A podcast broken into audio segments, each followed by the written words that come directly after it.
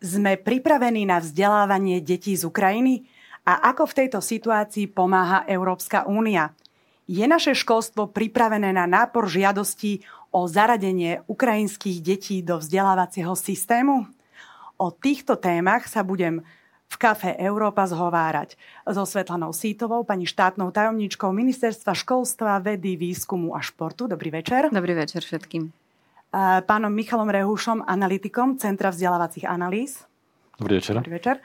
A pani Erikou Drgoňovou, riaditeľkou základnej školy Ostredková. Dobrý večer, ďakujem za pozvanie. Ďakujeme, že ste prišli. Na úvod ešte poviem, že Café Európa organizuje zastúpenie Európskej komisie na Slovensku a partnermi súdeník SME, RTVS a Rádio FM. Vy sa môžete do našej diskusie zapojiť cez známe slajdov.com hashtag Café Európa. Tak poďme na to. Máme tu ukrajinské deti, vojna trvá už mesiac, ak sa nemýlim. Koľko detí je teraz potrebné začleniť do nášho školského systému od tých materských škôl zrejme až po tie stredné školy? Pani štátna tajomnička. Dovolte mi návod, ja viem, že už tie diskusie alebo rôzne rozhovory sú časté, ale napriek tomu znova a opakovane chcem vysloviť to, že odsudzujeme všetci to, čo sa deje na, na Ukrajine, teda inváziu Ruska na Ukrajine. Zároveň e, tie opatrenia, alebo teda, že koľko máme v našom systéme detí, tak ide o deti, kde ich zákonný zástupca na Slovensku požiadal buď o azyl, alebo o dočasné útočisko. Ale samozrejme je tu ešte kopec detí, kde ten zákonný zástupca to berie ako tranzitnú stanicu a nepožiadali o toto dočasné útočisko alebo azyl. Ak teda, ak sa rozprávame o tej prvej skupine, kde je tá predikcia, že tu možno nejaký čas ostanú, tak je to zhruba okolo 3000 detí. Ja hovorím, že do 3000 detí, pretože my sme to číslo prezentovali minulý týždeň v pondelok a v útorok. V pondelok to bolo okolo 2800 detí a potom v útorok sme prezentovali 3600 Faktom je, že tie čísla sa menia, teda rastú prirodzene a opäť to, tú novú mm, databázu, že koľko máme detí, či už v materských, základných, ale aj v stredných školách, budeme aktuálne prezentovať budúci týždeň. A teraz odpoviem, že aj prečo, pretože na každé to jedno dieťatko, či už teda aj v materskej až po strednú školu, rezor školstva školám posiela taký jednorazový 200 príspevok. Otázka hneď asi, že na čo, tak prirodzene s tým, že sú to Žiaľ, ľudia, ktorí sem naozaj mnohí prichádzajú s jednou igelitkou, tak je to na zakúpenie školských tašiek, peračníka, základných potrieb zošitov.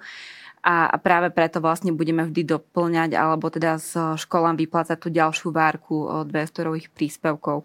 Že ak hovoríme o súčasnom stave a úplne, že krátka odpoveď na vašu otázku by bolo, že v aktuálnom stave máme zhruba 3000 detí, v našom školskom systéme, ktoré sú evidované od našich škôl cez ASC agendu.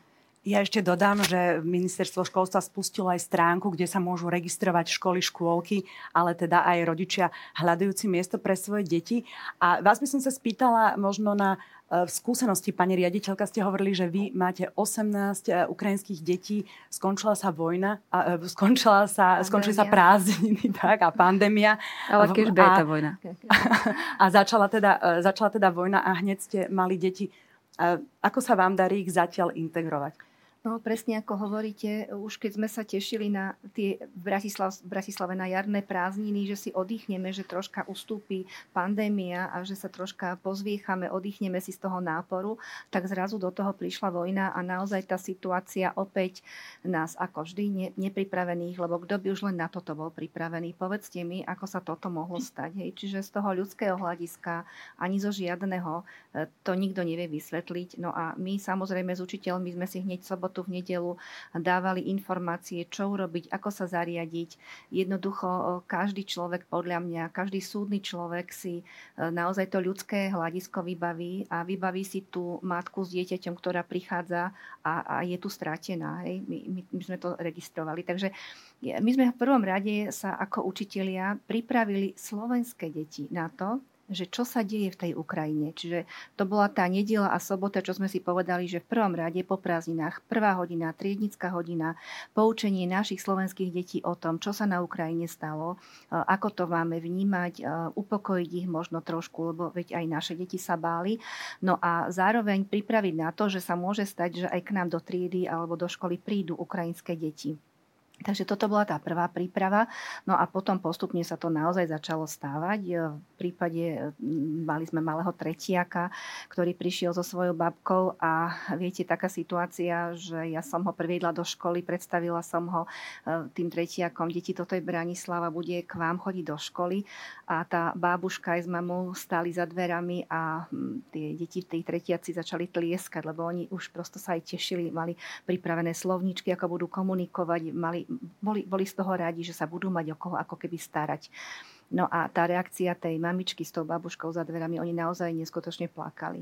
Aj celkové, ja keď si predstavím tých rodičov, oni, oni teda málo kedy plačú v prítomnosti detí, sú veľmi silní, ale keď už tie deti sú mimo nich, tak, tak naozaj tá reakcia je veľmi taká dojímavá, je, sú, sú teda takí veľmi senzitívni a naozaj sa rozplačú, koľko razy ma objímajú a ďakujú za to, že vôbec sa im snažíme pomôcť. No a vlastne to, keď príde ten žiačik alebo tá mamička do tej školy, tak vlastne celé to prebieha tak, že v prvom rade sa opýtam, či vlastne býva niekde v okolí, našej školy, aby sa nestalo, že z jednej mestskej časti budú chodiť do druhej, lebo oni naozaj sem prídu a, a sú, sú dezorientovaní, dá sa povedať. Hej, nemá im poradiť, že ako kam majú teda asi ísť. ako keby sme my prišli do nejakého Presne nového tak. mesta. A tak toto aj vnímam.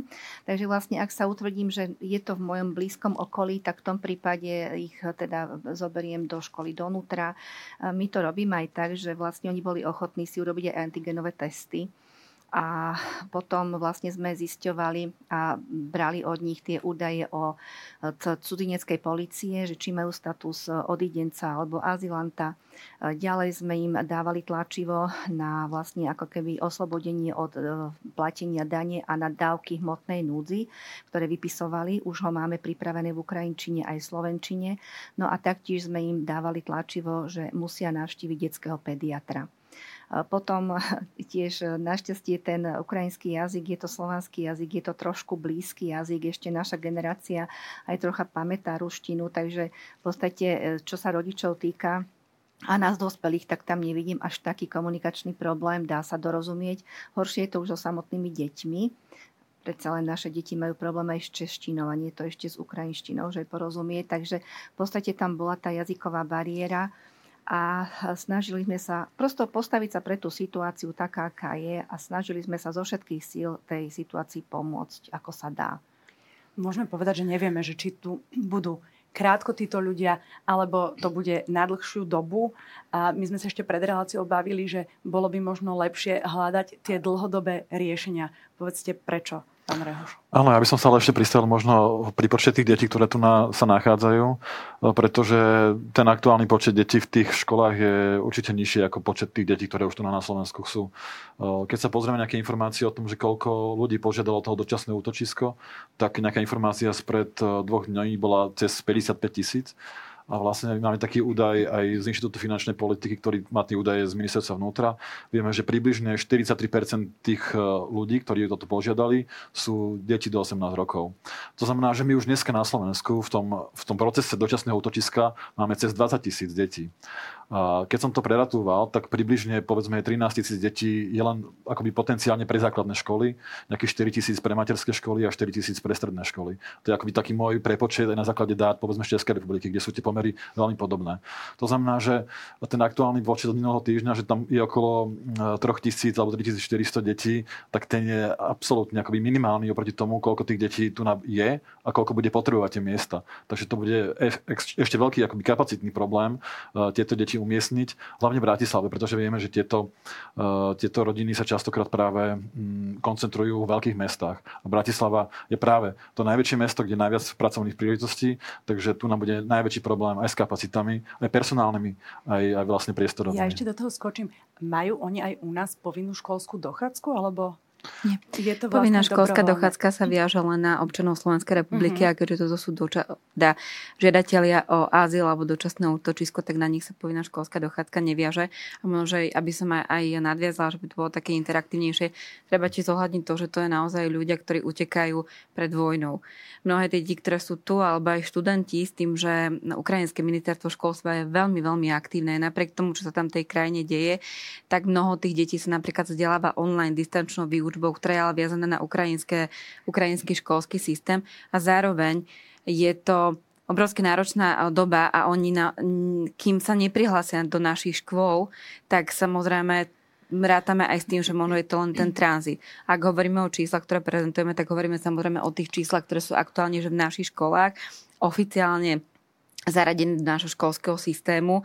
A mm, ešte ja do toho vnorím, aj keď nie som psychologička, to psychologické hľadisko, že je veľmi náročné predikovať, koľko, koľko reálne ľudí z tých, ktorí sú tu, tu ostanú a koľko z tých detí, ktoré v nášho systéme tu ostanú. Ale teda vy ste mi vám do toho skočili a položili otázku na tú um, snahu uh, integrácie, alebo teda v tomto snahe možno až, až inklúzia, ak sa nám to raz podarí. A, takže kľudne nechám kolegu a ja potom samozrejme rada Ja ešte k tomu dopoviem. dištančnému vyučovaniu mm-hmm. poviem, že je tu aj iniciatíva School to Go, práve ktorá má na jednej strane teda aj ukrajinských učiteľov, ktorí sa presne takto dištančne na tých kids on the go, povedzme, hmm. sústredia a že tieto deti sa môžu aj dištančne učiť. O tom ste asi tiež počuli. Ano, Ale by som chcel teda možno povedať, pardon, skáčem, uh, len to, že teda ja som hovoril o číslach, ktoré už požiadali do to, o to dočasné útočisko. Ano. Takže to sú ľudia, ktorí tu na, zadeklarovali ten záujem, že tu zostanú minimálne do konca roka pravdepodobne, alebo uvidíme teda. Uh, do, ten štát bude vlastne obmedzený časovo. Ale teda hovorím o tých deťoch, ktoré tu na, už sú zaregistrované, to znamená, že je tu záujem, že tu zostanú. A tie, väčšina z tých detí určite E, pôjde do škôl. Nemôžeme si myslieť, že by boli na online výučbe. Čiže ja si myslím, že naozaj tie počty potenciálne tých detí, ktoré tu na e, zostanú a ktoré sa musíme nejakým spôsobom postarať, je akoby o mnoho viac, ako ich máme teraz v školách. A oni sa do tých škôl pravdepodobne budú hlásiť ešte. To, to znamená, že ten, ten veľký nápor nás ešte čaká. A keď sa bavíme o tej povinnej školskej dochádzke, tak to by som ešte upresnil, že to sa, to sa vlastne viaže na trvalý pobyt. To znamená, mm-hmm. že nie na občianstvo, ale na trvalý pobyt. Takže ako náhle získajú títo ľudia trvalý pobyt, tak sa na nich vlastne bude uplatňovať e, aj povinné predprimárne vzdelávanie. Dobre, ale máme tu teda uh, tieto, tieto deti, máme tu školy, uh, hygiena napríklad prijala teraz predbežné opatrenie, že materské škôlky môžu ísť uh, 10% nad svoju kapacitu. Mm. A tomu sa vrátim, máme, tie, tie máme, to, máme to vlastne brať ako dočasné riešenie, alebo oplatí sa nám to brať možno ako nejaké finálne riešenie, že aj keby tí, e, tieto deti odišli, e, prosto investovať do týchto mm. štruktúr? Ja si myslím, že akoby z toho strategického a systémového hľadiska je najlepšie sa zaoberať s tým dlhodobým hľadiskom. To znamená, že rátať s tým, že veľká časť tých detí tu nás zostane a že musíme pre nich akoby vytvoriť tie kapacity. Samozrejme, že teraz je akoby ten nejaký akutný tlak, tak, tak sa musia príjmať nejaké dočasné riešenia, ktoré môžu byť aj veľmi akoby uh, výnimočné to znamená, že navýšime kapacity, to nie je akoby veľmi systémové, ale na dočasné, akoby z dočasného hľadiska je to veľmi akoby šikovné a vieme to ako nejakým spôsobom akceptovať, pretože nemáme tých kapacít dosť. Takže ak zvýšime ten počet detí v triedách, tak vlastne asi nemáme až tak veľa iných možností v nejakom krátkodobom hľadisku. Ale musíme sa pozerať na to dlhodobé hľadisko, lebo uh, aj vlastne z tých iných utečeneckých kríz, uh, napríklad zo Syrii a tak ďalej, sa ukazovalo, že veľa z tých detí a veľa z tých rodín zostávajú práve v tej krajine. Takže my sa musíme orientovať podľa mňa na to hľadisko, že, uh, že vlastne oni tu potenciálne môžu zostať a mali sa zamýšľať nad tým, ako ich čo najlepšie začleniť do tej spoločnosti. A vlastne nebudú to vyhodené peniaze na budovanie tých kapacít, aby sa rozhodli, že ich budeme budovať, pretože tie kapacity, ktoré vybudujeme povedzme pre, tých, pre tieto deti, oni sa vrátia na Ukrajinu, tak vlastne môžeme ich využiť pre naše deti, lebo my vieme o tom, že napríklad materské školy, že strašne veľa štvoročných, trojročných detí má problém sa dostať e, do materských škôl, takže ja si myslím, že akoby veľmi systémové a rozumné by bolo sa práve zamýšľať nad týmto a nebolo by to určite zle investované peniaze. Toto je inak dlhodobý, priam niekoľko 10-ročný problém, to ako matka mm. môžem tiež potvrdiť. Vy ste ja by som, áno, ja by som chcela reagovať, no lebo myslím, že kolega uh, uh, s tým, že pracovala na ministerstve školstva, tak vie, že to nie je problém, ktorý vznikol tento školský rok. Žiaľ sa tu zavedla povinná školská dochádzka uh, za predchádzajúceho teda vedenia bez toho, aby sa prijali akékoľvek jedno podporné opatrenia a bez toho, aby sme sa možno 3 roky mohli pripravať na to, že budeme tu mať povinnú školskú dochádzku a už vtedy tie kapacity chýbali. Predškolskú dochádzku v rámci teda 5 ročných. To, čo sme teraz urobili, tak je, že sú dva kroky. To sú tie krátkodobé a to je práve to, čo ste aj vy spomenuli, že dočasne navýšenie kapacít. V podstate také tie systémovejšie krátkodobé alebo väčšie opatrenia bude aj v piatok pán minister prezentovať ale zároveň sú tu potrebné dlhodobé, lebo je teraz absolútne v podstate irrelevantné, že či sa bude týkať o ukrajinské deti alebo naše deti. Tie kapacity my v materských školách nemáme a nemáme ich dlhé, dlhé roky. A chystáte teda my sme aj v plánu obnovy v rámci toho mhm. dlhodobého hľadiska tak zadefinovali, alebo je tam finančná alokácia z plánu obnovy a odolnosti len na dobudovanie kapacít materských škôl, a to je 135,4 milióna eur. Čo je, čo je to, to v podstate do dvoch rokov dobudovanie kapacity, ktoré nám teraz chýbajú pre štvoročné deti do roku 2024, pre trojročné deti do roku 2025. Žiaľ, asi si všetci pamätáte, alebo teda tí, čo máme aj jemne historickú pamäť, že keď prešli materské školy pod samozprávy, tak sa žiaľ tedy stalo, že množstvo priestorov materských škôl sa rušilo, dávali sa súkromníkom na rôzne iné účely a tým sme ako mm. Slovensko prišli o veľmi veľa kapacít materských ja škôl. Ja sa trošku vrátim teraz vlastne k tým mm-hmm. ukrajinským deťom, čiže možno aj toto bude taký síce, síce smutný impuls, ale impuls k tomu, aby sa aj v tomto smere niečo urobilo. Ja by som teda ano? tiež mohla ako z pohľadu riaditeľa školy, ja sa na to pozerám, na to príjmanie tých detí do našej školy konkrétne. Viete, to ľudské hľadisko vyťazí teraz, hej, to jednoznačne.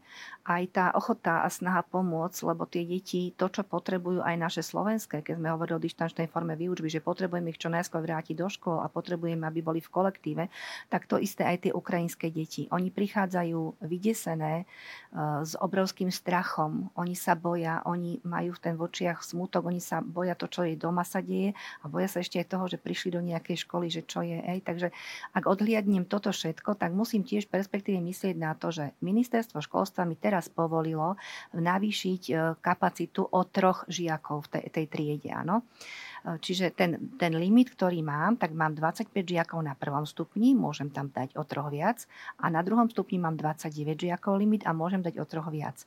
E, pristupujem k tomu veľmi opatrne, lebo aj tie triedy, oni majú tiež svoju kapacitu a už napríklad teraz viem, presne ako ste povedali, že prvákov, druhákov, to je to, čo nám dobieha z tých materských škôlok, kde je absolútny nedostatok miest, tak prvákov, druhákov už neviem prijať neviem, prváčku a druháčku, keď sa zastaví nejaká mamička z Ukrajiny, tak neviem ju prijať. Narazila som na kapacitný problém. Uh, takisto je to v prípade siedmakov, kde už teda mám tú triedu, mám tam teraz v tejto chvíli 32 detí, lebo už sme prijali nejakých 6 e, alebo 4 ukrajinských siedmakov máme a už som to prosto naplnila, hej, že nedá sa. Takže my, my naozaj narazíme na tú kapacitu, na tento problém. Uh, teraz tiež sa na to musím pozerať, a čo bude na budúci rok čo ak teda tá vojna bude trvať dlhšie a ja teda budem musieť nejakým spôsobom to zabezpečiť všetko. Tak eh, viete, objednali sme lavice, dokúpili sme, to je najmenší problém. A máte Len... na to aj nejakú podporu z ministerstva školstva, prípadne eh, z Európskej únie? Poviete potom? Dobre. Tak, lebo presne ano. to bola tá otázka, že vlastne uvidíme, že čo, čo donesie doba, čo prinesie september, že ako to vlastne bude. Že či, či naozaj sme s nimi, s tými deťmi len do toho júna, alebo čo bude ďalej. Takže každý riaditeľ veľmi teraz obozretne. Viete, to je najmenej nakúpiť lavice a uh, dať tam čo najviac detí. Ale toto nie je tiež riešenie. Musíme byť mm. opatrní, rozumní a musíme si to nejako spoločne prerozdeliť. Takže napríklad, ja poviem konkrétne u nás Rúžinové, voláme si, hej, ja keď mi príde tá mamička s tým tým prvákom alebo druhákom, tak ich hneď volám kolegovi na vedľajšiu školu, posielam ti ju, pretože nemôžeme tiež tú mamičku posílať z jednej školy na druhej v rámci celej Bratislavy. Ministerstvo školstva teraz eh, tiež eh, vlastne zverejnilo, ale však to asi povie pani štátna tajomnička na svojej stránke. To, to, to sme už spomínali vlastne, že je stránka, kde sa môžu školy hlásiť. Ja len dodám, že je to vlastne dobrovoľné, čiže tak. aj to, že vy príjmate a teda ostatné školy príjmajú žiakov je je dobrovoľné. Vlastne vám patrí taká aj naša, naše poďakovania a pochvala možno. To je... No, nie je to úplne dobrovoľnosť, pardon, že to skáčem. v podstate ten riaditeľ musí prijať to dieťa, jedine ak nemáte mhm. kapacity, iba v takom prípade môže to dieťa odmietnúť. A to by som ale povedal, že ako sme sa bavili v tej diskusii predtým, tak v podstate áno, úplne najmenej je by tie deti dať do tej triedy a navýšiť tú kapacitu, ale oni, ak majú naozaj do, dostať kvalitné vzdelanie a dobre sa začleniť, tak potrebujú ďalšiu podporu.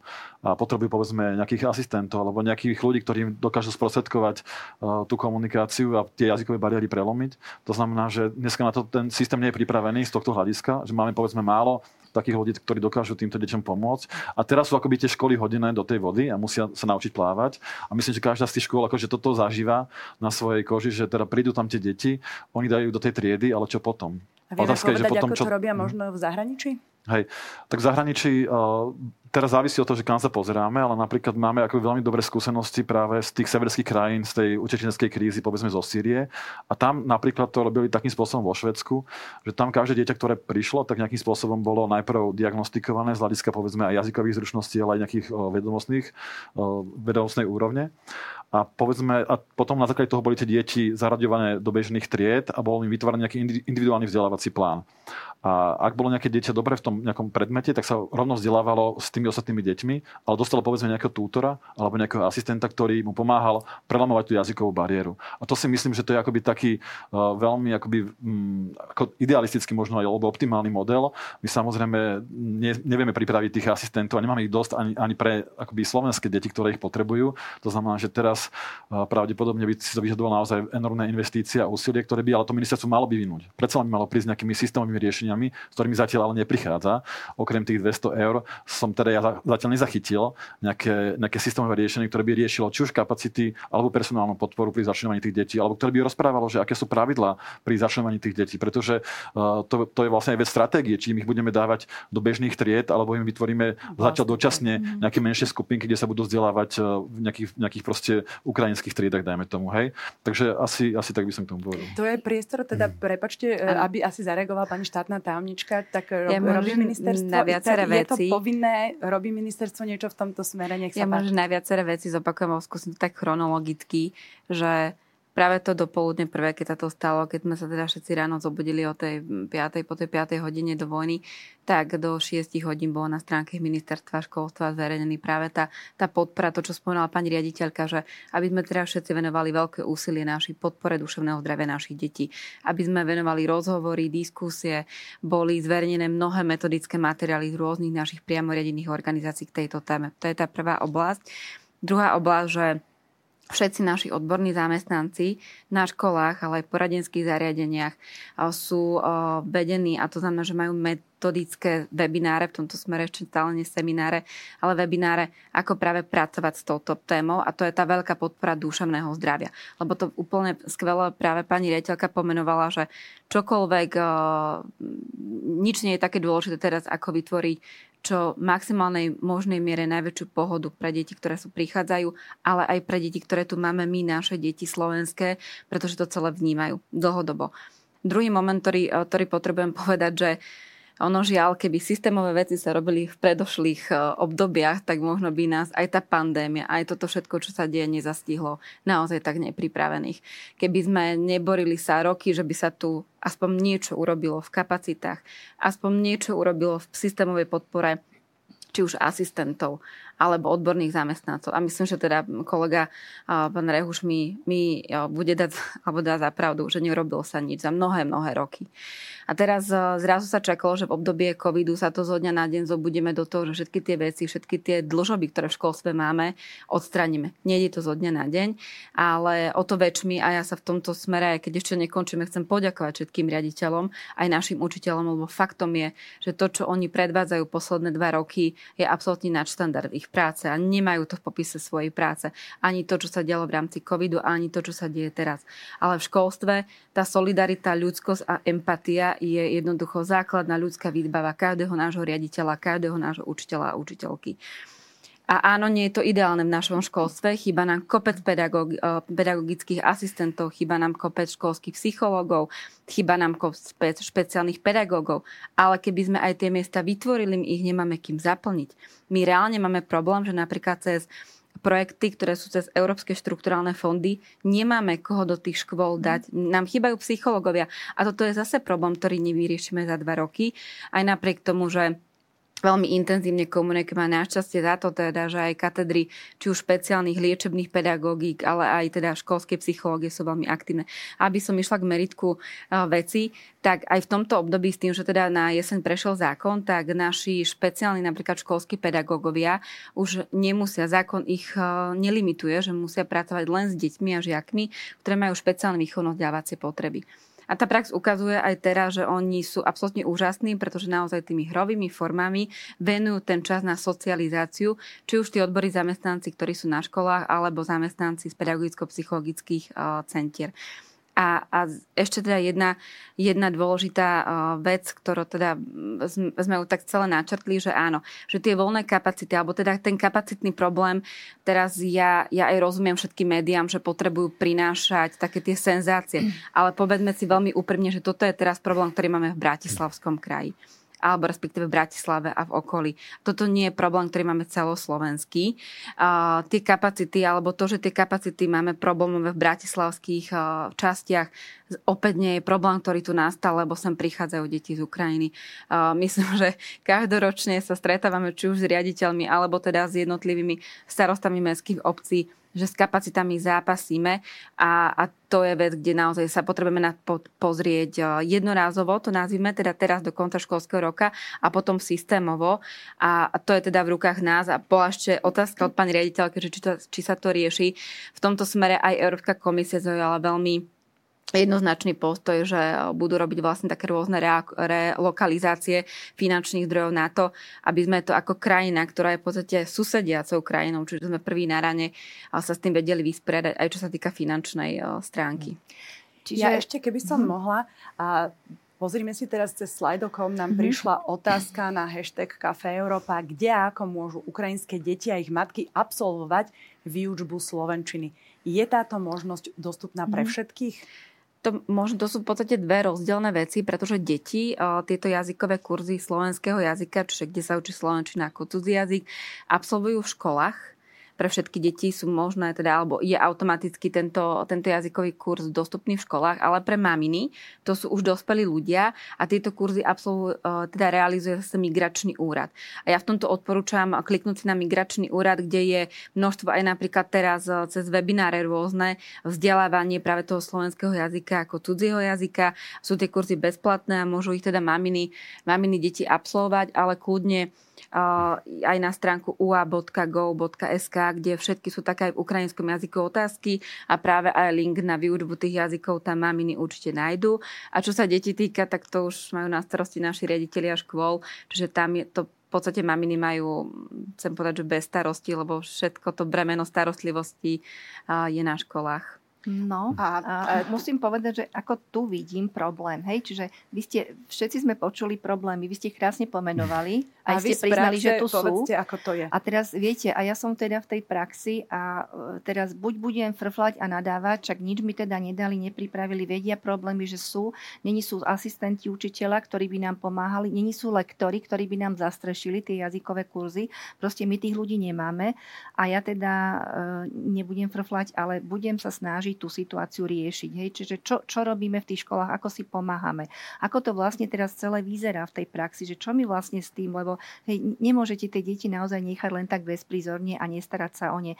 A príde ich ešte viac, lebo tí, Presne ktorí tak. naozaj reálne nám do tej školy prišli, tak ja som rada, že prišli, lebo im to pomôže zmierniť tú, e, to, to, to čo majú v sebe ten vlastne ten smútok a ten pocit bezmocnosti, lebo budú tam, hej, tú traumu, mm. presne tak aj s tými. Takže, takže Takže sú tam a teraz my musíme urobiť všetko preto, aby nejakým spôsobom sme ich adaptovali, aby si zvykli. Čiže napríklad ten príchod dieťaťa do školy nie je tak, že ráno ho posadím do lavice, hodím ho do tej triedy, integrujem ho a ty, ty teda tam sa tých 6 hodín hej, a neviem o ňom.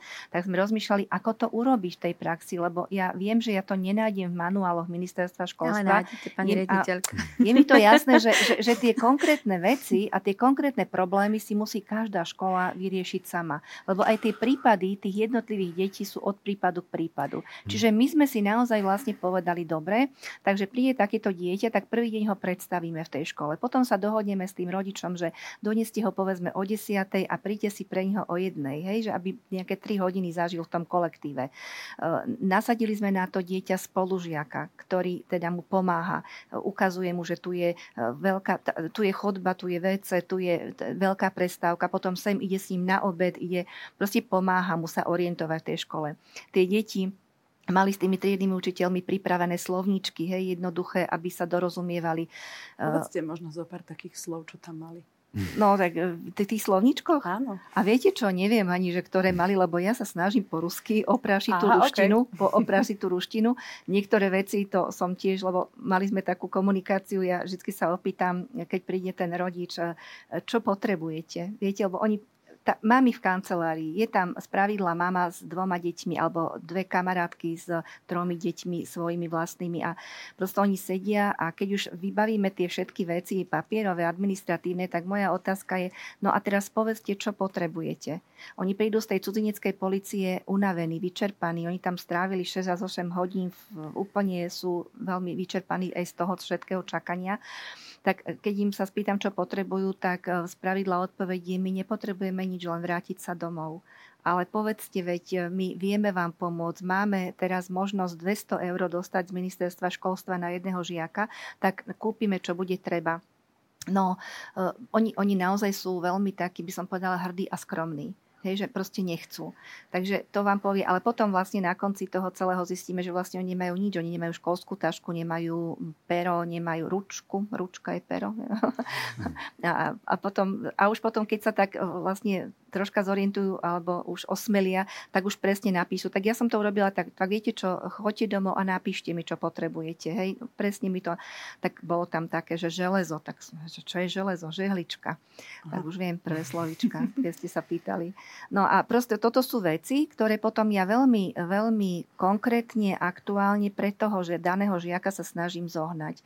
Aby ste neuverili, aká je úžasná tá spolupráca a, mm, s rodičmi Tí rodičia sami mi píšu, pani riaditeľka, vieme, že máme ukrajinské rodičmi deti. teraz slovenských rodičmi detí. slovenských detí, presne. Vieme, že máme Ukrajin... Ako vieme pomôcť? Urobme zbierku. No, nechcem robiť nejaký bazar alebo zbierku, ale viem presne konkrétne napísať, že Marina v tretej C potrebuje tepláky, potrebuje tenisky a potrebuje školskú tášku s peračníkom. Lebo to zrejme nie sú tie veci, ktoré si človek ktoré zbalí ako prvé, ale ako už sa nám tu pán Rehuš... No. Alebo ja som... hej, či, alebo tú žehličku, či ste teda vybavili. Áno, Dobre. Všetko. Vybavili sme žehličku, vybavili sme, eh, čo mali deti, veľmi túžili, viete, tie hlavne staršie, že oni by chceli boxík na desiatu mm. a fľašu na pitie, lebo to vidia, že takú to perličku, majú, že napríklad, keď sme sa rozprávali, my vás hneď, že keď sme sa rozprávali práve s, s maminami, ktoré sem prichádzajú, že oni nie sú zvyknuté v Ukrajine na desiatu, tak to ma práve teraz prekvapilo. Oni to videli, oni videli to videli už od tých detí, čiže už keď sa osmelia a vidia, čo by chceli. Takže tá pomoc je veľmi konkrétna a adresná a aj tí rodičia, čo priniesli, tak priniesli naozaj konkrétnym deťom to, čo oni potrebovali. No, bolo potrebné tenisky. Tak poviem vám pravdu, tie peniaze z ministerstva ešte nie sú na tie tenisky, ale tak čo urobíte? No tak som naložila tri deti do auta a išla som im kúpiť tenisky. Tak ale e, dúfam, že, že nejakým spôsobom e, si to potom vyúčtujeme, lebo... Budú sa posielať bločky. Automaticky. Nie, nie, nie, to dostanú všetky školy automaticky, že nebudú žiadať nič. Ale viete, že keby aj nie, tak tí rodičia povedali, tie deti sú totiž to reálne v tých školách. My nemôžeme čakať až potom peniaze, až no. potom dostanú. Hej, tam riešime tie obedy napríklad. Teraz tam tiež majú vedúce ideálny problém, pretože tie peniaze na tú stravu ešte nie sú, ale tie deti už chodia na obedy. A budú aj peniaze teda na stravu, to tiež pôjde? Čo sa stravy týka, no, tak to je... to je také ten rezortizmus. Teraz si budete, že jasné, že na, na niekoho iného to kladú, ale pokiaľ viem, tak toto rieši práve aj ministerstvo práce sociálnych vecí, že áno, že tá odpoveď je kladná a, a oni sú teda tiež veľmi aktívni no, súčiny. musím povedať, že práve, že tí sa vyjadrili, presne tak je to ich parketa a vyjadrili sa, že tie peniaze v refundáciách získajú do marca 2023 tak e, na to vedúca školskej ideálne povedala, že ona jednoducho dobre počka s platbami za tú stravu ale teda nech aj e, ostatné inštitúcie, keď bude kupovať jedlo, nech počkajú na zaplatenie do marca 2023 alebo za elektriku nech zaplatíte. To takto to nemôže fungovať jednoducho. No, v mojej škole majú tie deti to jedlo, lebo mám rodičov, mám aktívnych rodičov, ktorí povedali, pani riaditeľka, povedzte. A povedala som, že čo, hej, že treba im zaplatiť stravu. No len, hej, nemôžeme tiež prenášať a vyčerpať si e, rodičov na tú charitatívnu pomoc. Nemôžem od učiteľov chcieť a vrátim sa ešte tej otázke tej, tej Ukrajinčiny. Ja ju ešte teda prečítam, lebo mm-hmm. túto sme ešte nečítali na slajdo.com hashtag ja som chcel, Európa pardon, nám prišla, iba poviem tú otázku, ako riešia školy inklúziu žiakov na základnú školy, ktorí nerozumejú mm-hmm. inému jazyku ako Ukrajin, Ukrajinčine, či zohľadňujete tento no. fakt Tu máme túto otázku, mm-hmm. ale ja už musím dať slovo pánovi Renošovi, lebo on už sa nedostal dlho k slovu. Nie, ja, uh, hej, uh, ja by som akože nechcel pôsobiť ako taký, čo frfleš, uh, alebo tak. Ale aj, teda aj my frfleme, áno, nebojte sa. Ale vlastne, ak aj frflem, tak nerobím s tým zámerom, aby som niekoho poškodil, ale preto, aby som, aby som presne, aby som vyvinul aj nejaký, možno, mm, nejakú spätnú väzbu, aby sa niečo robilo. Uh, takže áno, tak dlhodobo, samozrejme, že uh, ako ste aj vy spomínali, že dlhodobo tu tie situácia nebola riešená, tak s tým sa dá súhlasiť. Ale samozrejme, že už teda mm, je to akoby aj nová garnitúra, ktorá ale mohla akoby medzi časom urobiť niektoré kroky, ktoré podľa mňa neurobila v dostatočnej miere. A možno, aj že povedzme, aj, Rehu, že, že konkrétne, že ktorá, áno, mohla by som povedať napríklad, obnovy, ktorý to všetko vlastne hej, absorbuje. A poviem, len strategické a veľké zmeny sa nedajú robiť áno, úplne. Rozumiem, ja by som napríklad jeden, že a skúsme ešte aj zostať v tej téme ukrajinských Zostaneme, ja, to by som akoby premostil dve témy.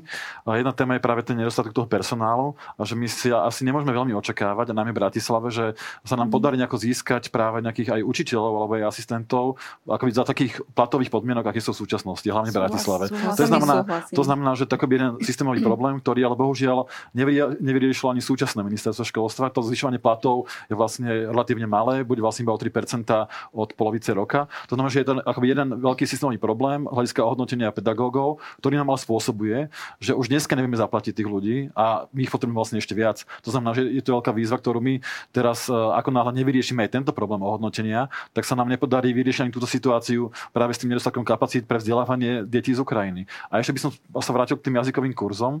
Áno, vlastne systémovo to dlhodobo funguje práve tento systém jazykových mm-hmm. kurzov pre deti e, cudzincov. Ale bohužiaľ máme aj informácie zo štátnej školskej inšpekcie napríklad, že tie kurzy nie sú úplne ideálne nastavené, že sú povedzme veľmi krátke, že je problém s tým, že sa vlastne dejú popoludní. Tam je častokrát veľký problém s tým, že tie deti tam nezostávajú na tých kurzoch, lebo viete si predstaviť, že absolvujete e, celodenné vzdelávanie a potom ešte po obede máte zase na jazykovom kurze. To znamená, že treba ako nejakým spôsobom zmeniť práve aj akoby to, tú organizáciu týchto jazykových kurzov. A to je tiež akoby veľká výzva pre ministerstvo, povedzme, aby navýšilo tie kapacity z hľadiska tých počtu hodín, ktoré musí to dieťa e, absolvovať, aby možno tú realizáciu robilo aj v inom čase, ako je popoludní, kedy sú deti unavené, kedy chcú možno ísť aj na kružky alebo nejaké iné neformálne aktivity. To znamená, je to akoby ďalší systémový problém, ktorý nás tu akoby ťaží, rozumiem tomu, ale akoby príležitosť a výzva na to, aby sa aj tento systém akoby nejakým spôsobom preorganizoval, aby tie jazykové kurzy pre tých detí dávali veľký zmysl, väčší zmysel, aby tie deti sa naozaj tú slovenčinu naučili. Ja by som k tomu mhm. ohodnoteniu mm-hmm. učiteľov a mzdám, viete, to je téma na úplne inú, inú parketu. Ale a naozaj by som súvisí, súvisí a, a je to vec, o ktorej by som tiež veľmi rada rozprávala a rozčulovala sa a bola nešťastná z toho.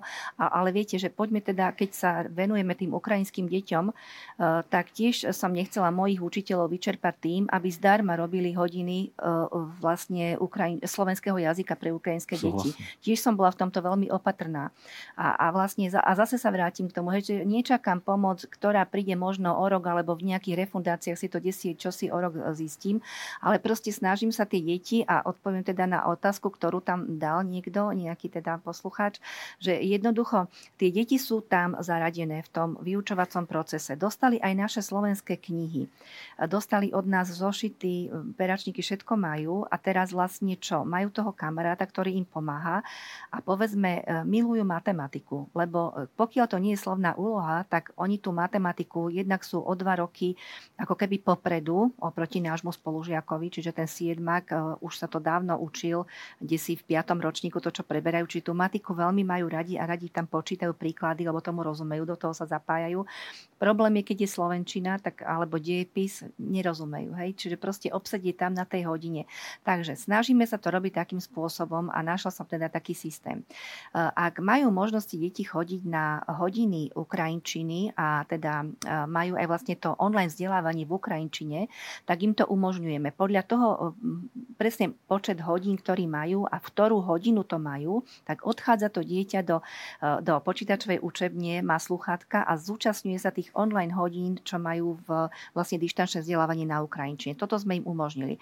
Ďalšia vec je do obedu som teda vyčlenila učiteľov ochotných za 10 eur, teda nejaký príplatok, aby, aby teda odučili si hodinu slovenčiny, takže majú aj do obedu tie, tie hodiny slovenčiny. No a potom mám po obede, popoludní, každý deň majú vlastne minimálne hodinu až dve. Tiež to nazvem, že slovenský jazyk a vyučovanie slovenského jazyka, ale nie je to, nie je to s nejakým lektorom, lebo, lebo toho nezaplatíme. Hej? Hmm. Proste na to ani ho nenájdem, ani proste nie sú. Tí lektori sa minuli. To je hrozné počúvať ale, ale jednoducho to, čo sú, tak sú, ochotní, sú ochotné študentky napríklad e, z gymnázia alebo z vysokých škôl, ktoré prídu a tým deťom stačí, že sú v nejakom krúžku, rozprávajú sa o problémoch. Ďalšia hodina je, že naozaj učia sa základné slovíčka, lebo zase, viete, netvárme sa, že potrebujeme tým deti naučiť po slovensky e, gramaticky správne všetko. My potrebujeme, aby vedeli tu na fungovať istý čas možno, možno dlhšie, nevieme, ale proste potrebujeme, aby neboli tu celkom stratené, aby vedeli povedať dobrý deň, poďakovať, ako sa máš, aspoň, aspoň tým základným slovníkom, aby si prešli. Takže toto je tá, tá stránka, čo robíme. Eh, hovorím, potom mám to šťastie, že mám, eh, viete, mm, mnohí ľudia sa tiež eh, boja ako keby o svoju prácu a Ukrajinci nám to tu zaplnia. Proste ja som taká riaditeľka, ja si myslím, že, že tá multikultúrna spoločnosť, veď sme Bratislava, sme veľké mesto a, a myslím si, že už tiež musíme vidieť si aj ďalej ako len po vlastný dvor. Všade vo svete to je, funguje táto spoločnosť, takže ja práve v tom vidím prínos a musím povedať, že už minulý rok som prijala pani učiteľku matematiky, ktorá je Ukrajinka, ktorá sa za ten rok naučila po slovensky a učí mi matematiku a som neskutočne vďačná za to, lebo ju učí veľmi kvalitne. No a ja ju využívam aj pre tieto ukrajinské deti, pre komunikáciu s rodičmi. A tak ako ste povedali, e, popoludní ja viem, že tam vlastne je tá slovenčina len pre tie deti, ale tie mamičky, ktoré ne, už nechodia ešte do práce, tak tie veľmi radi popoludní chodia k nám do školy a sú s tými deťmi a vlastne učia sa po slovensky. Hm. Našťastie sme tiež sponzorsky zohnali uh, krížom krážom uh, učebnice slovenského jazyka pre tie deti už sme ich mali kúpené, dozvedeli sme sa, že ministerstvo ich preplatí, ale viete, ja, ja som prosto taká, ja nečakám, že kedy čo, ako mi kto dá, alebo venuje, prosto je to hm. tam, majú to, je to zariadené. Takže myslím si, že staráme sa, ako sa dá o tie deti, krúžky. E, poviem vám, že spýtala som sa každého jedného toho dieťaťa, čo, čo rád robíš doma na Ukrajine, keď si. A niekto rád kreslí, niekto rád tancuje, majú šport, chlapci futbal hrajú. Tak som hneď išla za tými trénermi krúžkov, ktoré v škole máme a požiadala som ich o zaradenie týchto detí. Chodia. Chodia a naozaj hovorím, keby to teraz babuška ukrajinská rozumela a počúvala, e, e, tak veľké objatie vrele a hovorím slzy v očiach, keď tam deti nie sú, že ďakuje za všetko, čo, čo pre nich robíme. Oni, oni to vedia. Oni sú naozaj skromní a vďační. To je veľmi dôležité. Ale ja to chcem povedať, že no. vlastne nemôže to ale stáť na, len na entuziasme a načenectve a obetavosti tých ľudí. Áno, ale potrebujú... postupne by to teda malo byť asi aj systémové. Ono ale nestojí. Prepačte, ja to musím, prepáčiť, že to musím doplniť, áno. že je to systémové, že tie kurzy sú preplácané. To, že to pani riaditeľka robí na dobrovoľnej báze, je jej rozhodnutie, ale tie kurzy štát platí. To znamená, že aj tie vzdelávačky, mm. pani riaditeľka hovorí, že nie sú na to ľudia. Ale toto sú zase, že navyše financie pre našich učiteľov.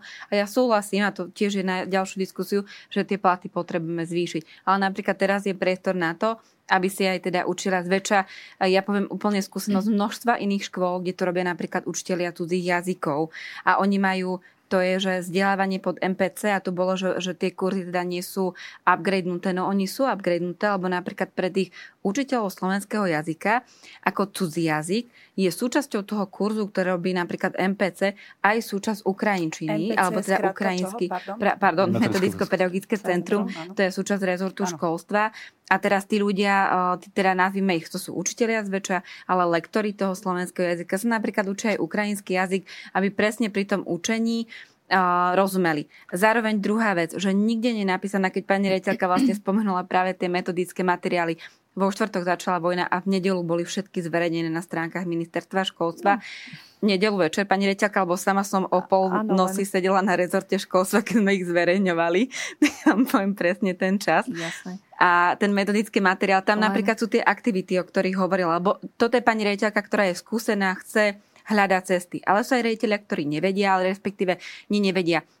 Potrebujú pomoc a oporu A tu, na, tu nájdu napríklad na tie aktivity, že v, tom, v tých dopoludnejších časoch a, a ani v jednom usmernení nie je, že by, sa, že by sme sa teraz mali, že to dieťa od rána príde a od rána bude na prvej hodine do poslednej, že vôbec nie.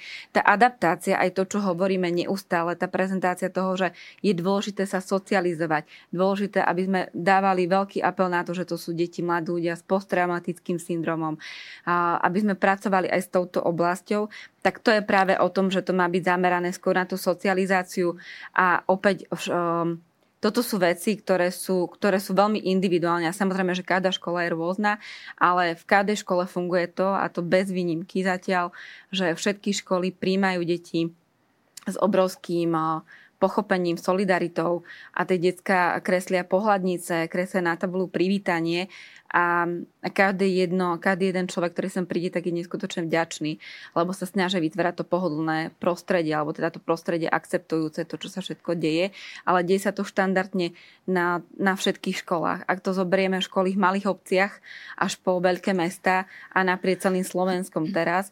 A ja, ja uh, zopakujem, že toto je naozaj niečo, čo nie je v popise práce našich učiteľov ani našich riaditeľov, ale robia to a odvádzajú úplne že skvelú prácu. Práve preto ja, ja musím urobiť všetko. ešte ako moderátorka vstúpiť do tejto diskusie a trochu iba, posunúť ďalej. Iba, iba doplním, no, že ja práve, že musím urobiť všetko preto, aby som si tých mojich učiteľov nevyčerpala, lebo ja ich potrebujem na ja slovenské rozumiem, deti. ale oni Čiže to majú musím, viac, musím viac hej, financií. No, a ja vám, pani ja rejťaka, rozumiem, oni, že je to rozdelené, mm-hmm. že vy mhm. zase poznáte, že možno sú už úplne vyčerpaní a že sú unavení, ale napríklad boli sme predvčerom v škole na východnom Slovensku v Jarabine, kde je to súčasť, že to robia učiteľe, je to malá škola, kde uh, absolútne sú to obuli a sú to oni. A mohla by som takto vymenovať ich. Hey, ale ale sa na tom, že malo by sa to...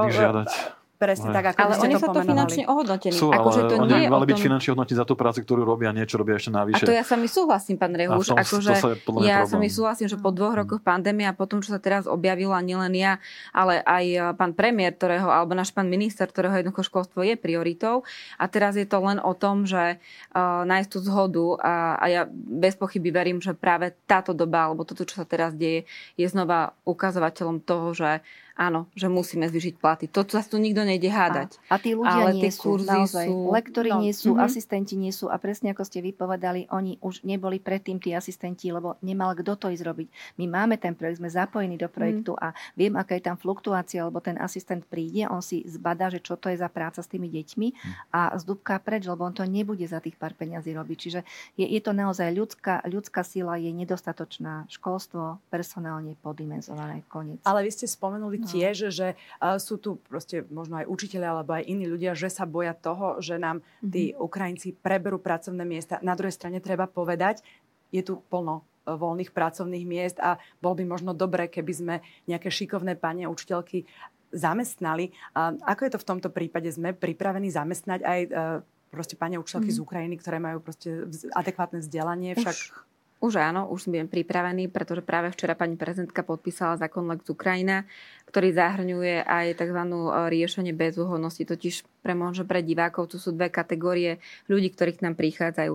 Tí, ktorí prichádzajú a nemajú, e, nemajú žiadne doklady, nemajú pri sebe nič a tí, ktorí naozaj si niečo ešte vedeli zobrať. E, zopakujem to, čo som už povedala, že Ukrajinské ministerstvo školstva je veľmi aktívne. Oni aj v pondelok zverejnili na svojich stránkach, že ktokoľvek potrebuje tieto doklady, tak teda tú nostrifikáciu tých dokladov, aby naše, naše úrady vedeli spraviť, tak ukrajinské ministerstvo im ho Jednoducho, pošle. že majú to adekvátne Áno. vzdelanie. Hej? Ale druhá, ktoré sme teda potrebovali rýchlo riešiť, čo sa môže stať, že bude nejaký problém, nevieme naozaj nikto predpovedať, čo, ako to bude tá vojna prebiehať. To znamená, že my sme prijali uh, v zákone Lex Ukrajina opatrenie ohľadom bezúhodnosti, to naši učiteľe vlastne musia mať, a teda respektíve naši učiteľe musia mať odpis registra trestov. A keďže nám prichádzajú a budú prichádzať do školstva aj ľudia prichádzajúci z Ukrajiny a teda ten odpis registra trestov tam môže byť zložitejší, tak oni sa preukazujú čestným vyhlásením a psychologickým posudkom. Ten psychologický posudok nerobí náš rezort, ale rezort zdravotníctva, v podstate je veľmi obdobný ako pri rezorte sociálnych vecí vecí, kde sa uskutočňuje v podstate také, že, že základná mm, osobnostná zložka nejaké sexuálne deviácie sa vylúčujú, charakterové sociopatické sklony, takže ako že charakterové osobnostne, či ten človek môže pracovať s deťmi, keďže sa nevieme dostať tomu odpisu registra trestov. Toto je riešenie, ktoré sa prijalo veľmi rýchlo, aby sme vedeli zamestnať od, či už odborných alebo pedagogických zamestnancov z Ukrajiny do našich škôl. Čiže to je to prvé riešenie a druhé samozrejme, a to je to systémové, že že v momente, keď potrebujú, tak vedia sa spojiť eh, s ukrajinským ministerstvom školstva. Zatiaľ tá komunikácia z ich strany je naozaj extrémne promptná, čo sa týka ľudí, ktorí sú tu, teda ich občanov, aby im vyšli v ústrety. A je veľký záujem? Zatiaľ nie. Hm. A... Ja len iba dodám, že áno, je to veľmi akoby uh, ako potrebné a užitočné a vítam akoby tú ambíciu ministerstva zapojiť týchto ľudí do toho procesu aj vzdelávania aj adaptácie tých detí, ale vidíme, že teraz zatiaľ asi necelkom fungujú niektoré kanály alebo čiže komunikačné, že aj čo som ja zaregistroval, že ten záujem alebo tý, ten počet prihlásených ľudí o takéto zamestnanie je relatívne oveľa nižší, ako by sme očakávali. Že tu by som tiež možno očakával hľadanie tých dôvodov a príčin, prečo to tak je a možno akoby lepšie možno oslovanie týchto ľudí, lepšiu ich identifikáciu a zahrnutie do toho, do toho procesu.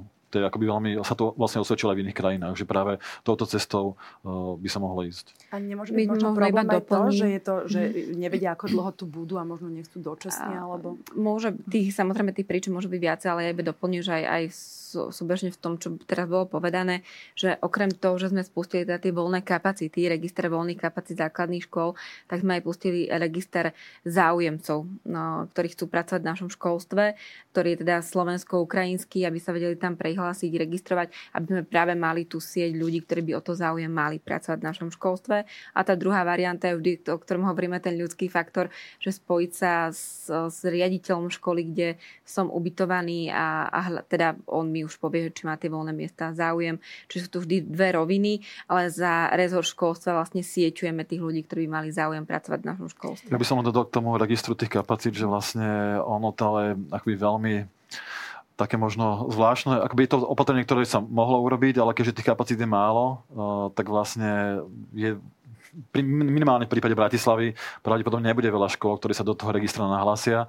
Čo som pozval aj teraz do toho registra. Taký pesimistický, pán Reu, že nie, som, pretože poznám, poznám, tie, poznám tie dáta o tom, že tie kapacity teda chýbajú, tak vlastne logicky nemôžu byť ani v tom registri.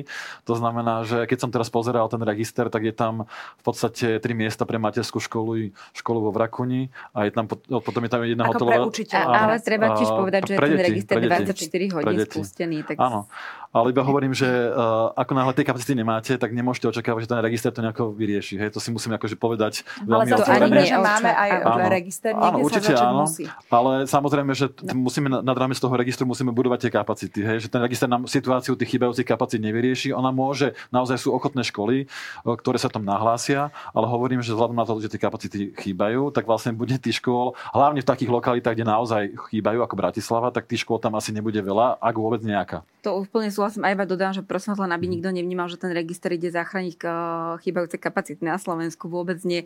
Je to len prehľad toho, že kde sú tie voľné miesta, či už eh, s materskými školami, strednými školami. Čiže je to skôr taká Mm, odpustite mi za ten výraz, doplnková služba v rámci toho všetkého, toho systémového opatrenia, tých dobudovaní kapacít, ktoré mm, sú súčasťou plánu obnovy. To nie je nejaké, že niečo, čo plánujeme, to už reál, reálne schválený krok a reformu, ktorú ideme robiť v rámci investícií. A to je dobudovanie kapacít, opakujem, materských základných škôl a odstraňovanie dvojzmenných prevátok, lebo Okrem toho, že samozrejme je tu kríza na Ukrajine, tak my v tom školstve máme kopec veci, ktoré musíme odstrániť. Na východnom Slovensku napríklad školy, kde je dvoj až trojzmena prevádzka, kde chodia deti popoludní večer, kde, kde opäť môžeme hovoriť, že tie kapacity, problém s kapacitami, tam je dlhé roky a nielen príchodom detí, ktoré prišli z Ukrajiny. Ale ja som sa teda ešte chcela vrátiť k tým učiteľom ukrajinským, ktorých by sme vedeli zamestnať. Vy si viete predstaviť, že by ste niekoho zamestnali? Máte prípadne možno aj nejakú, konkrét, nejakú konkrétnu ponuku? Áno. Veď viem si to predstaviť, lebo vidíte už tú pani učiteľku z Ukrajiny a ona mi je veľmi vďačná za to, že som jej dôverovala a že učí u mňa tú matematiku a je za to vďačná. A zrovna v týchto dňoch som jej aj predložila pracovnú zmluvu na dobu neurčitú, čiže teším sa. E, dokonca teda prišla mamička s dvoma deťmi, povedala, že je z Ukrajiny a doma u seba robí učiteľku e, informatiky a fyziky. Tak ja som ju podmienila. Povedala som, musíte sa naučiť dokonale po slovensky, prihláste sa na kurz, ktorý je naozaj ale akreditovaný, lebo tam vlastne, viete, ja, predsa len je to slovenská škola, tam musíme splňať nejaké isté pravidlá, okrem teda bezúhonnosti, ktorú teda tiež bereme, ale hlavne teda po slovensky musí vedieť. Tak, tak naozaj aj stretávame sa s ňou, aj chodí do školy, aj na tie pobedné. Je vďačná za to, že má dve deti u mňa v škole a povedala, že ak sa to teda bude naťahovať alebo ak sa nevrátia domov na Ukrajinu a nebudú sa mať kde vrátiť, tak určite, určite urobí všetko preto, aby mohla učiť a byť učiteľkou. E, tiež som rada, že Lex Ukrajina je podpísaná, lebo takisto takýmto spôsobom sme potrebovali pomocnú silu do kuchyne a vlastne pani vedúca školskej ideálne by privítala tú sílu, len celý ten proces už trvá týždeň a pol. Ja dúfam, že teraz sa už urýchli tým, no, že pani prezidentka... rok a pol, viete, pani hej, hej, no, ten týždeň a pol je zázrak. Áno, takže vlastne to, to že ona vlastne e, sa, sa mala dostať a, a to vybavenie toho, tej, do tej práce a pritom chcela len byť pomocná sila v kuchyni, hej, že umývať riady, proste pomáhať. Mm. Takže, takže fajn, áno, viem si predstaviť. Mm-hmm. Ja, nikto nevieme odhadnúť dĺžku tohoto konfliktu. Ja ešte prečítam, prišla nám taká pochvalná správa, klobúk dolu pred učiteľkami a učiteľmi, ako zvládajú jednu krízu za druhou. Zároveň je fajn vidieť, že aj ministerstvo sa veľmi snaží hľadať cesty, tak aby sme mali taký aj pozitívny odkaz. A rátame teraz so žiakmi, ale aj s deťmi v škôlke do takého júna. Hej, potom prídu prázdniny. Ale čo bude od septembra? Tam nám možno už nastúpia do školy práve aj predškoláci uh, z Ukrajiny. Venuje sa im možno nejaká uh, bližšia pozornosť, aby sa naučili jazyk. A čo s tými ďalšími žiakmi? Ako budú možno na konci tohto školského roku hodnotení? A čo bude ďalej? Lebo zrejme mhm. sú aj úplne iné uh, osnovy vyučovacie na Slovensku, na Ukrajine ako to teda vidíte ďalej? Ja, ja by som možno začala od konca ohľadne toho hodnotenia. Ja som s mojimi učiteľmi dohodnutá tak, že vlastne preto dieťa teraz nie je podstatné nejaké vysvedčenie a známky získať. Pre dieťa je podstatné to, že ušlo pred eh, tým nešťastím, ktoré tam je eh, a je tu v, nejakom, v nejakej komunite svojich rovesníkov, ktorí riešia iné problémy ako aj vojna. Takže poďme im toto pomôcť a že sú tu oni ten daný ročník vedia e, sa ukončiť a vieme aj vysvedčenie im napísať o tom, že daný ročník to dieťa absolvovalo, ale teda vôbec ho nebudeme hodnotiť určite. Čo bude od septembra, akým spôsobom, tak naozaj si myslím, že to budeme riešiť až potom. Ne, nezamýšľame sa v tejto chvíli na to, aspoň teda z pohľadu hodnotenia žiaka, ja hovorím o hodnotení teraz iba, mm. že, že čo bude v septembri, že ako to bude. Hej. Mám, mám dokonca prípad, e, lebo viete, my sme tu nepovedali, my tie deti zaraďujeme, e, tie ukrajinské deti, podľa toho, v ktorom ročníku je v Ukrajine, tak do toho ročníka ho dávame aj tu. No ale mám prípad e, súrodencov, ktorý jedno dieťa je druhák a druhý tretiak. A ja napríklad nemám ani v druhom, ani v treťom, pardon, druhák a štvrták. A ja nemám v štvrtom ročníku voľné miesto ani v druhom. Tak som urobila taký kompromis a obidvoch som zaradila do tretiackej triedy, čo je teda v poriadku, lebo proste tak, tak to je. Deti ich prijali, oni sa učia a hlavne, že sú teda s kamarátmi. No ak tu zostanú dlhšie, budem to od septembra riešiť nejakým spôsobom, ale toto je ešte vecou toho, že ak, akým, ako to nastavíme. Ja doplním, mm. alebo pre divákov, že on, tí detská sa nezaraďujú podľa jazykových schopností slovenského jazyka. To, čo povedala pani rejiteľka, oni sa zaraďujú podľa ročníka, kde chodili na Ukrajine. Samozrejme, ten systém je rozdielný, ale napríklad sme zistili, že vo fyzike 7 ukrajinská náša je úplne totožná, ale napríklad e, potom 8 ročník a 6 má vymenený, že sú tam jemné rozdiely a matematika, áno, že oni majú vlastne zhústené a kvázi idú keby o rok dopredu majú to mhm. učivo posunuté. Zároveň je to rozdielne, že tam peťka je naša jednotka, že e, sú tam tie nuancy. Napríklad akože také, že na telesnej výchove sa na Ukrajine chlapci a dievčatá nedelia ako u nás. Čiže tie, tie nuancy, že ich tam veľa. Ale to, čo povedala pani riaditeľka, aj tie odporúčanie je, že na konci roka nehodnotiť, to teraz nie je našou prioritou, mať slovné hodnotenie, ktoré má byť skôr také motivačne a ide o dočasné zaradenie. V momente, keď to dieťa, žiak, žiačka zvládne slovenský jazyk a bude vedieť tie skúšky, riaditeľia, teda učiteľia ich potom budú vedieť zaradiť, a zároveň ste sa pýtali na materské školy a na predškolákov. Tam platí to, že spomenieme ešte jednu veľmi dôležitú vec, že my sme už minulý rok, respektíve štátny pedagogický ústav, vydal metodiku, ako pracovať s deťmi s odlišným materinským jazykom. Tam sú také, že naozaj didaktika, metodika pre pani učiteľky, ktoré majú v triedách deti z povinného predškolského vzdelávania. Zároveň sme vydali, zverejnili taký glosár, komunikačné kartičky aj vo veľmi, veľmi príjemnej, hravej forme a ja sa teda priznám, že nám ich ilustrovala práve umelkyňa z Ukrajiny, ktorá odišla, utiekla.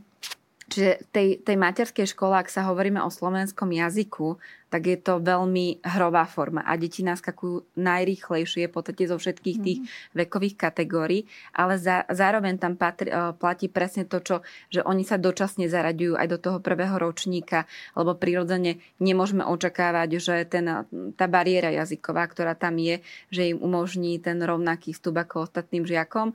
A tu ešte poviem, že ja som veľmi vďačná za to, že na, na títo moji kolegovia, tento rezor školstva a títo títo ľudia pracujú a pripravujú veľmi výrazné reformné zmeny pre všetky deti, ktoré k nám prichádzajú do škôl s odlišným materinským jazykom ako slovenské deti. Ja by som len doplnil teda, že e, ten jazyk alebo ovládanie jazyka je jednou z tých podmienok pri tom zaraďovaní, čiže to sa tam ako má zohľadňovať, len teda um, je najlepšie zaradiť naozaj to dieťa do tej vekovej kategórii, v akej sa nachádza, najmä pri tých starších ročníkoch, lebo tam sa ukazuje, že ako náhle to dieťa nevyrasta alebo sa nevzdeláva so svojimi rovesníkmi, tak sa oveľa horšie adaptuje. A ja by som ešte potom možno povedal z hľadiska toho, že my nemusíme čakať do septembra a bolo by dobré využiť akoby aj ten čas prázdnin, možno na to, aby sa tieto deti práve zlepšili v tom jazyku. Práve práve aj analytici, experti z Čech urobili takú analýzu, kde práve sa zamýšľajú nad tým, ako využiť to obdobie letných prázdnin na podporu týchto detí. A to sa vlastne bol to jeden aj z nástrojov, ktorý sa, bol potenciál v prípade pandémie, ako, ako povedzme urobiť nejaké doučovanie letné školy. Možno to nebolo úplne dokonalé z môjho hľadiska, ale tu na tiež máme príležitosť akoby veľkú, povedzme aj počas toho leta dať týmto deťom nejaké jazykové kurzy, aby už keď prichádzajú v tom septembri do tej školy, tak aby už mali nejaké celkom slušné základy základy, aby sa o to lepšie dokázali adaptovať. Lebo ten vzdelávací, nielen tie jazykové rozdiely, aj ten vzdelávací systém je pomerne rozdielný na tej Ukrajine. Hoci teda základná škola je vlastne 9-ročná, že tiež nastupujú do, ako 6-ročné do tej školy ale predsa len, uh, povedzme, stredná škola je úplne iná. A tam mm-hmm. myslím, že bude ešte, a to sme vlastne, vlastne ani sa už nerozprávali dneska, lebo tu máme aj pani riečku zo základnej školy, ale tie problémy na tej stredných školách, to by som chcel upozorniť a možno takto na závere, alebo už možno budeme končiť, že tam sa budú, tam sa ukazujú veľké problémy, tá, tam tie systémy sú veľmi odlišné.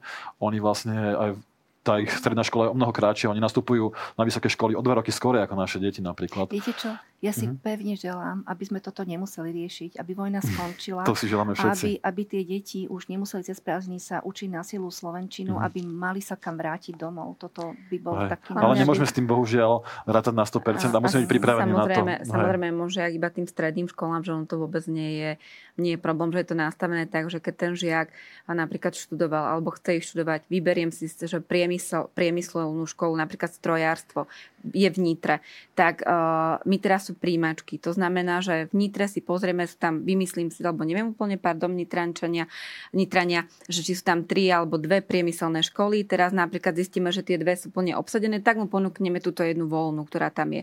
Ak budú všetky, ale on žije v Nitre, tak mu ponúkneme miesto napríklad na tej priemyslovke v. Čiže ten koncept alebo ten systém, tá stratégia uh, stredoškolákov je tu nastavená a áno, je faktom, že na tej Ukrajine oveľa viac viac remeselníkov, takých tých odborov praktických, ktorí ale u nás na Slovensku chýbajú.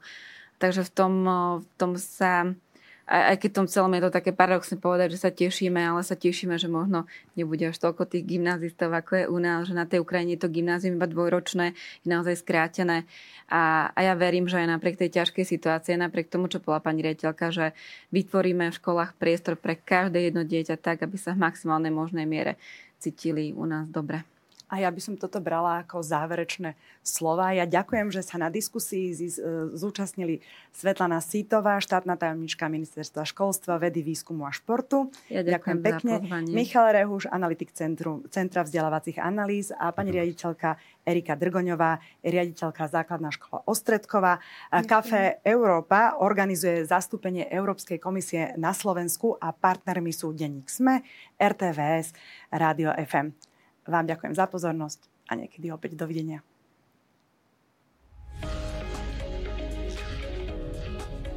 Ugh.